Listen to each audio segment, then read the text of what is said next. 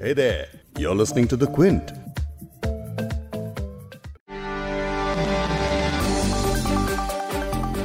फरवरी 2020 में उत्तर पूर्वी दिल्ली में हिंसा को लेकर दिल्ली पुलिस जो जाँच पिछले छह महीने से कर रही थी वह आखिरकार खत्म हुई। इस पूरी हिंसा को लेकर दिल्ली पुलिस ने सत्रह हज़ार पन्नों की चार्जशीट दायर की है। इस चार्जशीट में पुलिस ने ऐसी कई बातें कही हैं जिन पर सवाल उठ रहे हैं वो इसलिए क्योंकि पुलिस के दावे फैक्ट्स के साथ मेल नहीं खा रहे हैं। ऐसा पिछली कई चार्जशीट में भी हुआ है कि एविडेंस होते हुए भी पुलिस ने कोई एक्शन नहीं लिया, उल्टा उन चीज़ों को पुलिस ने झूठा करार दे दिया। इसीलिए फिर चाहे बुद्धिजीवी हों या फिर पूर्व आईपीएस अफसर सभी दिल्ली पुलिस पर बार बार बायस्ड होकर जाँच करने का आरोप लगाते आ रहे हैं।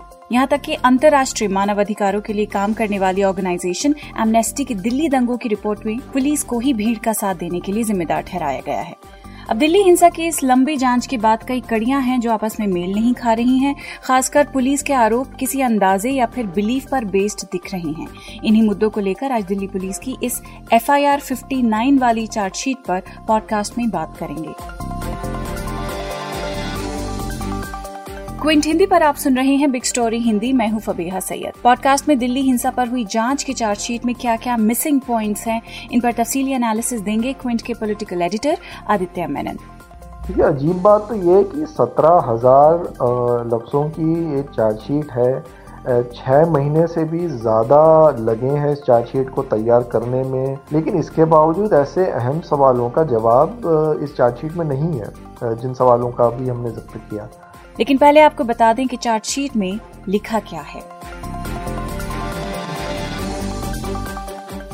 उत्तर पूर्वी दिल्ली के जाफराबाद, चांदबाग, मौजपुर और वजीराबाद के कुछ इलाकों में सीएए विरोधी और सीएए समर्थक गुटों के बीच हिंसा इतनी बड़ी कि लोगों के घर दुकानें जला दी गईं और कम से कम तिरपन लोगों की मौतें हुई हैं। पूर्वोत्तर दिल्ली के इन दंगों के पीछे कथित बड़े पैमाने पर साजिश को बयान करने वाली सबसे महत्वपूर्ण चार्जशीट को दिल्ली पुलिस की स्पेशल सेल ने 21 सितंबर को अदालत में पेश किया। सत्रह हज़ार पन्नों की चार्जशीट का सबसे महत्वपूर्ण हिस्सा है फाइनल रिपोर्ट नाम का एक सेक्शन। इसमें सत्ताईस पन्नों में दिल्ली पुलिस की जाँच परिणाम की अहम बातें हैं। इस तफसीली दस्तावेज़ में बताया गया है कि कैसे कथित साजिश को रचने में तीन व्हाट्सएप ग्रुप शामिल थे, जिसमें पहला था छात्र शर्जील इमाम द्वारा बनाया गया एक ग्रुप जिसका नाम है मुस्लिम स्टूडेंट्स ऑफ़ जेएनयू और जिस दूसरे ग्रुप का ज़िक्र इस रिपोर्ट में है, वो है जामिया कोऑर्डिनेशन कमेटी और तीसरा है दिल्ली प्रोटेस्ट सपोर्ट ग्रुप जिसका रिपोर्ट के हिसाब से नेतृत्व करने में कई सीएए विरोधी एक्टिविस्ट जैसे कि यूनाइटेड अगेंस्ट हेट और पिंजरा तोड़ के मेंबर्स शामिल थे। जिन पंद्रह लोगों का इस चार्जशीट में नाम है, वो हैं यूनाइटेड अगेंस्ट हेट के फाउंडर खालिद सैफी पूर्व कांग्रेस काउंसिलर इशरत जहाँ, जामिया के छात्र और आरजेडी के नेता मीरान हैदर आप के काउंसिलर की पोजीशन से सस्पेंड किए हुए Tahir Hussain anti CAA protester Gulfisha Fatima, Jamia के कुछ मौजूदा और कुछ पूर्व छात्र जो हैं, सफूरा जरगर, शिफाउर रहमान, आसिफ इकबाल तन्हा और शादाब अहमद। पिंजरा तोड़ ऑर्गेनाइजेशन के मेंबर्स नताशा नरवाल और दिवंगना कलिता।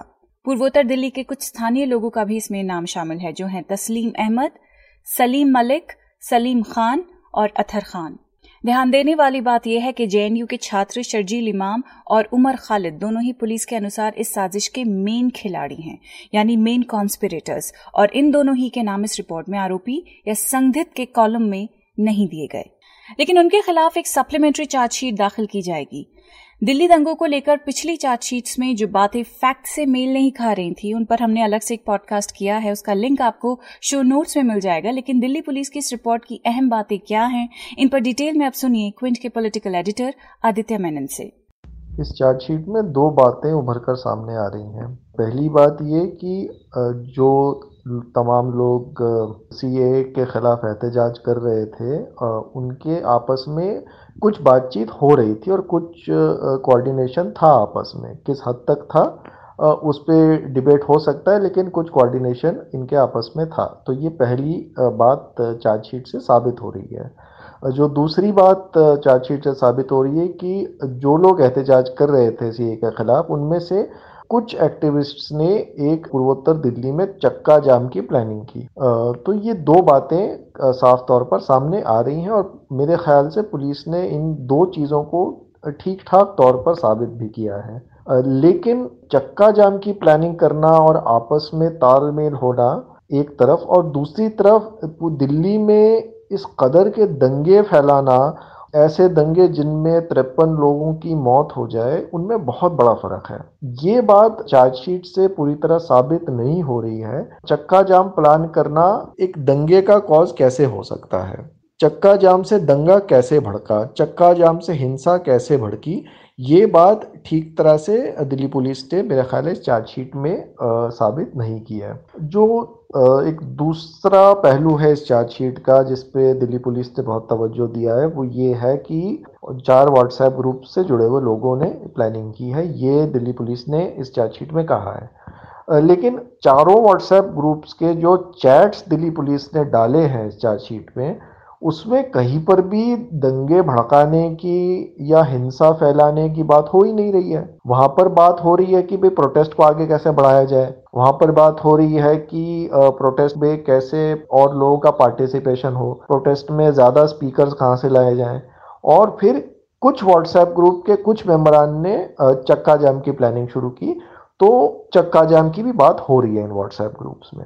लेकिन किसी भी ग्रुप में दंगे भड़काने का या दंगे की तैयारी करने की या हथियार इकट्ठा करने के या किसी दूसरे समुदाय पे हमला करने के या पुलिस पर हमला करने की कहीं पर भी कोई प्लानिंग या ऐसी किसी भी चीज़ का कोई ज़िक्र नहीं है। अब दिल्ली पुलिस ये क्लेम कैसे कर सकती है कि इन चार व्हाट्सएप ग्रुप्स में दंगे की प्लानिंग की गई, जबकि इन, इस प्लानिंग का कहीं पर कोई भी मेंशन नहीं है। तो ये दो बातें हैं जो साफ़ तौर पर सामने नहीं आ रही है। अब दिल्ली पुलिस ने एक और इसमें एक एक क्लेम किया है कि व्हाट्सएप ग्रुप्स में शांति की बात करना, अमन की बात करना एक लोगों को गुमराह करने का तरीका था।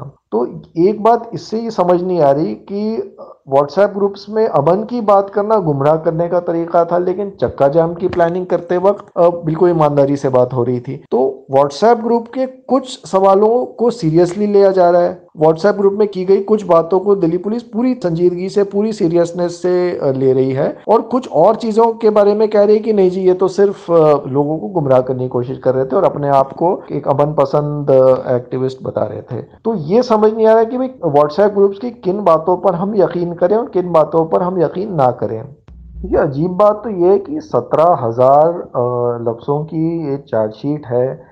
छः महीने से भी ज़्यादा लगे हैं इस चार्जशीट को तैयार करने में।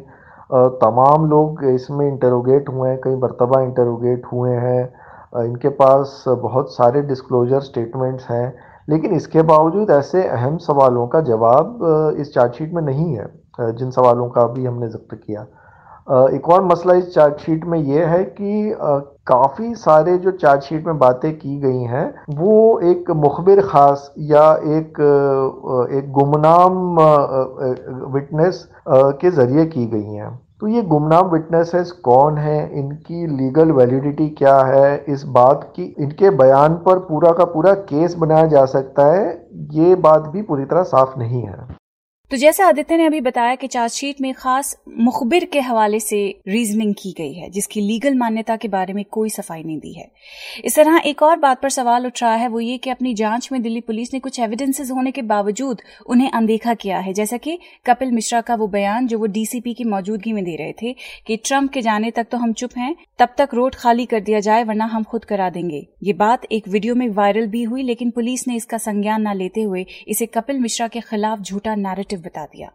यानी दिल्ली पुलिस ने एफआईआर 59 के तहत जो चार्जशीट दायर की है, उसमें बीजेपी नेता कपिल मिश्रा के खिलाफ लगे आरोपों को कम करके बताया है, जिसे साफ़ ज़ाहिर होता है कि दिल्ली पुलिस बीजेपी नेता कपिल मिश्रा को बचाने की कोशिश कर रही है और पूरी चार्जशीट का फोकस इस बात पर किया गया है कि सांप्रदायिक हिंसा नागरिकता संशोधन कानून यानी सीएए के खिलाफ प्रदर्शन से हुई है और खासकर चक्का जाम करने की योजना बनाने की वजह से हिंसा हुई है। अब इन सभी बातों से क्या दिल्ली पुलिस की इस जाँच को निष्पक्ष कहना सही रहेगा? इन्वेस्टिगेशन ने कई चीज़ें छोड़ी हैं। ये बात तो काफ़ी साफ़ तौर पे ज़ाहिर हो रही है। कपिल मिश्रा को क्वेश्चन किया गया और कपिल मिश्रा का बयान है चार्जशीट में। कपिल मिश्रा कहते हैं कि मैंने कोई स्पीच नहीं दी और मैंने तो धरने की भी अनुमति पुलिस से ली थी। अब कपिल मिश्रा ने जो स्पीच दी है, जो उन्होंने बात कही है कि अगर पुलिस रोड खाली नहीं कराएगी तो हमें कराना पड़ेगा। ये बात तो रिकॉर्ड हुई है, इस बात का वीडियो एविडेंस है। तो कपिल मिश्रा का ये कहना कि मैंने कोई स्पीच नहीं दी, ये सरासर गलत है। लेकिन चार्जशीट में कहीं भी इस क्लेम को पुलिस ने कंट्रोडिक्ट नहीं किया है। इस इस इस क्लेम का कहीं पर भी पुलिस ने खंडन नहीं किया है। वीडियो एविडेंस होने के बावजूद और इस बात के बावजूद कि उस, वो स्पीच देते वक्त पुलिस के, एक आला पुलिस अधिकारी कपिल मिश्रा के बिल्कुल साइड में खड़े हुए थे। दूसरी बात पुलिस ने यहाँ की है कि कपिल मिश्रा का, के खिलाफ कंप्लेंट की बात हुई एक एन टी व्हाट्सएप ग्रुप में। तो जहाँ वो बात आई है तो पुलिस ने कहा कि ये एक फॉल्स नेरेटिव यानी एक झूठी कहानी बनाने का तरीका था। और ये कहा कि विसल ब्लोअर्स को डराया जा रहा था। तो अब कपिल मिश्रा को क्या दिल्ली पुलिस विसल ब्लोअर मान रही है इस मामले में? जिस शख्स ने खुलेआम वहाँ पर बात की है कि सड़कें वो खुद खाली करवा देंगे तो वो विसल ब्लोअर किस लिहाज से हुए? दूसरी बात ये कि दिल्ली पुलिस ने ये जो पूरी साजिश की चार्जशीट बनाई है इसमें दंगों का पूरा का पूरा जिम्मा उन्होंने एंटी सी प्रोटेस्टर्स और मुस्लिम एक्टिविस्ट पर डाला है। कपिल मिश्रा ने भड़काऊ भाषण दिए दंगों से कुछ कुछ घंटों पहले और उसके अलावा जब दिल्ली चुनाव का कैंपेन चल रहा था उसके दौरान भी दिल्ली कपिल मिश्रा ने कहा कि इंडिया पाकिस्तान की लड़ाई है। अनुराग ठाकुर ने गोली मारो सालों को कहा। प्रवेश वर्मा ने कहा कि शाहीन बाग वाले आपके घरों में घुसकर आपकी माँ और बहनों का बलात्कार कर देंगे। और दो ऐसे एंटी सी ए प्रोटेस्टर्स पर हमले हुए हैं गनमैन वहाँ पर पहुँचे हैं और दोनों gunman pro C A pro Hindutva ideology के हैं। तो अब ये सारी हकीकतों का कहीं पर भी कोई ज़िक्र नहीं है चार्जशीट में। लेकिन अब दूसरी एक हकीकत ये भी है कि तिरपन लोग मारे गए इन दंगों में, जिनमें से अड़तीस मुस्लिम थे और पंद्रह हिंदू थे। यानी तकरीबन सत्तर फ़ीसदी जिन लोगों की डेथ हुई है, जो लोग मारे गए वो मुस्लिम थे। यानी मारे जाने वालों में भी ज़्यादातर तादाद मुसलमानों की और साजिश की भी पूरी ज़िम्मेदारी मुसलमान एक्टिविस्टों को दी जा रही है। तो ये बात कुछ समझ में नहीं आ रही। एमनेस्टी इंटरनेशनल इंडिया ने भी दिल्ली दंगों की अपनी जाँच रिपोर्ट में कहा कि दिल्ली में फरवरी 2020 में हुई हिंसा में दिल्ली पुलिस के जवानों की मिली भगत रही और उन्होंने हिंसा में सक्रिय रूप से हिस्सा लिया। लेकिन इसके बावजूद पिछले छह महीनों में पुलिस ने जो मानव अधिकार उल्लंघन किए थे, उनके खिलाफ एक भी जाँच शुरू नहीं हुई। ऐसा एमनेस्टी की रिपोर्ट में था। तो एक तरफ़ पोथी के पोथे चार्जशीट के नाम पर कोर्ट में जमा कराए जा रहे हैं, और दूसरी तरफ़ एक इंटरनेशनल ऑर्गेनाइजेशन पुलिस के हाथों मानवाधिकारों का उल्लंघन होने जैसे संगीन आरोप लगा रही है। एक सवाल ये भी है कि क्या दिल्ली पुलिस की जाँच पर उठते सवालों और चार्जशीट देखने के बाद कोर्ट पुलिस से भी इस मामले में सवाल करेगा या फिर पुलिस की जाँच से संतुष्ट होकर आगे की कार्रवाई शुरू करेगा? इस पूरे मामले में पुलिस के रोल को लेकर काफ़ी सवाल उठाए गए हैं। दंगों के दौरान भी कुछ वीडियोस वायरल हुए थे जहाँ दिखाई दे रहा था कि पुलिस एक समुदाय के दंगाइयों की मदद कर रही है और दूसरे समुदाय के खिलाफ एक्ट कर रही है। तो ये बातें तब भी सामने आई थी। दंगों के बाद भी कुछ कंप्लेंट्स दर्ज हुई खासकर मुस्लिम विक्टिम्स के रिश्तेदारों के तरफ़ से कि पुलिस हमें हमें इंटिमिडेट कर रही है, पुलिस हमें धमका रही है, पुलिस हमारे, हमारी शिकायतें दर्ज नहीं कर रही है। तो इस कस्म के एलिगेशन हुए इस किस्म के इल्ज़ाम लगे हैं पुलिस पर। अब रही बात चार्जशीट की तो ज़ाहिर है जिस तरह से पूरी साजिश की ज़िम्मेदारी सिर्फ़ N T C A protesters के ऊपर लगाई गई है, उससे भी ये सवाल उठाए जाएँगे कि पुलिस ने क्या एक एक तरफा इन्वेस्टिगेशन तो नहीं की? अब सवाल ये है कि अदालत इन इन सवालों को उठाएगी या नहीं, ये अभी हम कह नहीं सकते। यूएपीए का मामला है, एक एंटी टेरर कानून है ये। एंटी टेरर कानून का, की जब भी बात आती है तो देखा गया है कि लोअर कोर्ट ज़्यादातर एक थोड़ा सा सावधानी से काम लेती हैं। ये देखना होगा कि इस चार्जशीट पे लोअर कोर्ट क्या कहती है।